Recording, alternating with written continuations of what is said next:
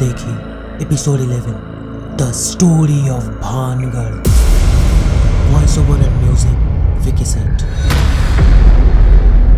भानगढ़ यानी भूतों का गढ़। भानगढ़ नाम सुनते ही दिल में दहशत की घंटियाँ बजने लगती है। राजस्थान का ये गाँव शाम ढलने के बाद हो जाती है। लोगों की आवाजाही बंद। आखिर भानगढ़ का रहस्य क्या है? क्या यहाँ वाकई भूतों का बसेरा है? या फिर सुनी सुनाई बातें?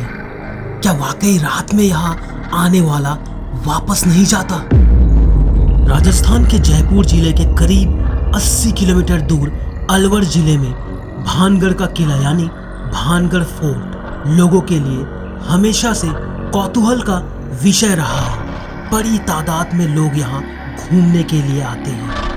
लेकिन रात होने से पहले ही वापस चले जाते हैं। आसपास के लोग कहते हैं कि रात के वक्त यहाँ पर पायल की आवाज़ें सुनाई देती है और घुंघरुओं के गूंज भी।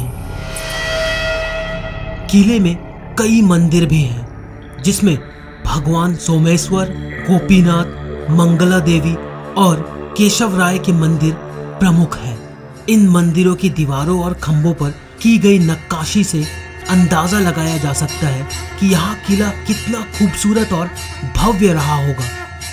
एक जमाना था जब वहाँ मंदिरों की घंटियों से आस्था के सुर प्रवाहित होते थे तो शाम होते ही तबायफों के घुंघरुओं की झनकार रसिकों को मदहोश कर देती थी। लेकिन आज वहाँ सजती है भूतों की महफिल। इस इलाके की गिनती आज देश के सबसे बड़े भूतहा इलाके में की जाती है। Archaeological survey of India ASI यानी भारतीय पुरातत्व विभाग द्वारा खुदाई से इस बात के पर्याप्त सबूत मिलते हैं कि यह शहर एक प्राचीन ऐतिहासिक स्थल है। फ़िलहाल इस किले की देखरेख भारत सरकार द्वारा की जाती है। पुरातत्व विभाग ने यहाँ आने वाले पर्यटकों को सख्त हिदायत दे रखी है कि सूर्यास्त के बाद इस इलाके में कोई भी व्यक्ति नहीं रुके। अब बात करते हैं किले के इतिहास और निर्माण के बारे में। भानगढ़ की कहानी रहस्यमयी और बड़ी रोचक है। 1573 में आमेर के राजा भगवंत दास ने भानगढ़ किले का निर्माण कराया था।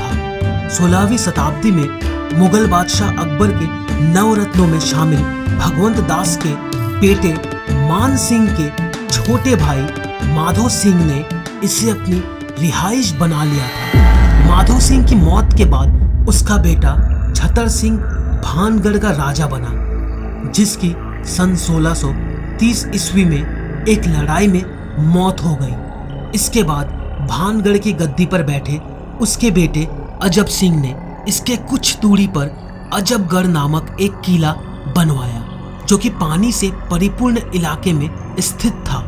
अजब सिंह वही रहने लगा। इसके बाद आमेर के राजा जय सिंह ने 1720 ईस्वी में भानगढ़ को जबरन अपने राज्य में मिला लिया। इसके बाद भानगढ़ उजड़ने लगा। यहाँ पर पानी की कमी तो थी ही। सत्रह सौ तिरासी के अकाल में यहाँ का इलाका पूरी तरह उजड़ गया। लेकिन मिथकीय कथाएँ, बड़ी रहस्यमय और रोचक कहानियाँ भानगढ़ की बर्बादी के बारे में बयां करती हैं।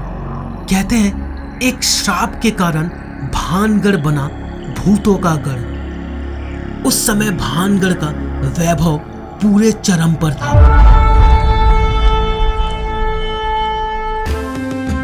किले के अंदर करीने से बनाए गए बाज़ार, खूबसूरत मंदिर, भव्य महल और तवायफों के आलीशान कोठे इसके यौवन को और चार चाँद लगाते थे। यहाँ वैश्याओं का महल भी था तो गोपीनाथ सोमेश्वर, मंगला देवी और कृष्ण केशव के मंदिर भी थे। भानगढ़ को पूरी नगर नियोजन कला के साथ बसाया गया था। यहाँ बाज़ार और बाग तथा बावरिया बड़ी खूबसूरती के साथ बनाए गए थे। कहते हैं, भानगढ़ की राजकुमारी रत्नावती बहुत खूबसूरत थी। उस समय राजकुमारी की खूबसूरती के चर्चे पूरे राज्य में थे। कई राज्यों से रत्नावती के लिए विवाह के प्रस्ताव आ रहे थे। उसी दौरान वह एक बार किले से अपनी सखियों के साथ बाज़ार में निकली। बाज़ार में वहाँ एक इत्र की दुकान पर पहुँची और इत्र को हाथ में लेकर उसकी खुशबू सूंघ रही थी। उसी समय उस दुकान से कुछ ही दूरी पर सिंधु सेवड़ा नाम का व्यक्ति खड़ा होकर राजकुमारी को निहार रहा था। वह उसी राज्य का रहने वाला था और वह काले जादू में महारथी था। कथित रूप से राजकुमारी के रूप को देख तांत्रिक मोहित हो गया।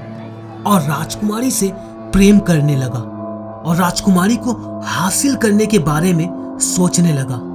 लेकिन राजकुमारी रत्नावती ने कभी उसे पलट कर नहीं देखा। जिस दुकान से राजकुमारी के लिए इत्र जाता था, उसने उस दुकान में जाकर रत्नावती को भेजे जाने वाली इत्र की बोतल पर काला जादू कर उस पर वशीकरण मंत्र का प्रयोग किया। जब राजकुमारी को सच्चाई का पता चला तो उसने इत्र की शीशी पास के एक पत्थर में फेंक दी। इससे शीशी टूट गई और इत्र बिखर गया।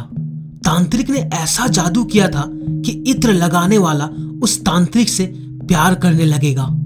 अब इत्र पत्थर को लगा था तो पत्थर ही तांत्रिक से प्यार में उसकी ओर चल पड़ा और उस तांत्रिक को कुचल डाला। सिंधु सेवड़ा तो मर गया। लेकिन मरने से पहले उस तांत्रिक ने श्राप दिया। इस किले में रहने वाले सभी लोग मर जाएँगे और दोबारा जन्म नहीं लेंगे। उनकी आत्मा इस किले में भटकती रहेगी। कुछ वक्त बाद एक युद्ध हुआ, जिसमें भानगढ़ तबाह हो गया और यहाँ रहने वाले सभी लोग मारे गए।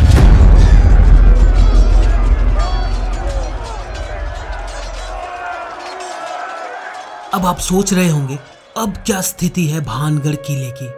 तो मैं आपको बताना चाहूँगा, आज 21वीं सदी में भी लोगों को इस बात को लेकर भय है कि भानगढ़ में भूतों का निवास है।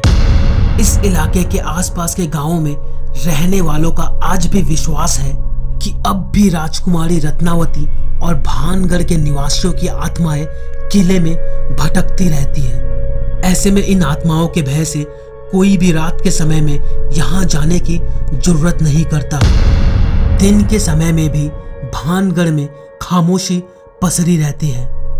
उस खामोशी को तोड़ते हैं यहाँ देखभाल करने वाले आर्कियोलॉजिस्ट, यानी पुरातत्व विभाग के लोग। ज़्यादातर आर्कियोलॉजिस्ट का कहना है कि उनको दिन में भी यहाँ पर अजीब तरह का एहसास होता है।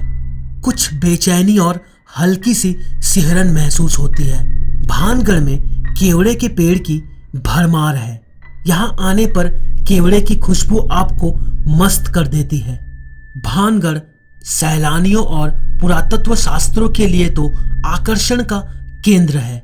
साथ ही तांत्रिक क्रिया करने वाले भी यहाँ अक्सर अपना काम करने के लिए आते रहते हैं। यहाँ के सुनसान पड़े रहने वाले मंदिरों में तंत्र साधना करने वाले चोरी छुपे आकर अपनी साधना करते रहते हैं, क्योंकि यहाँ के अधिकांश मंदिरों में नियमित पूजा नहीं होती।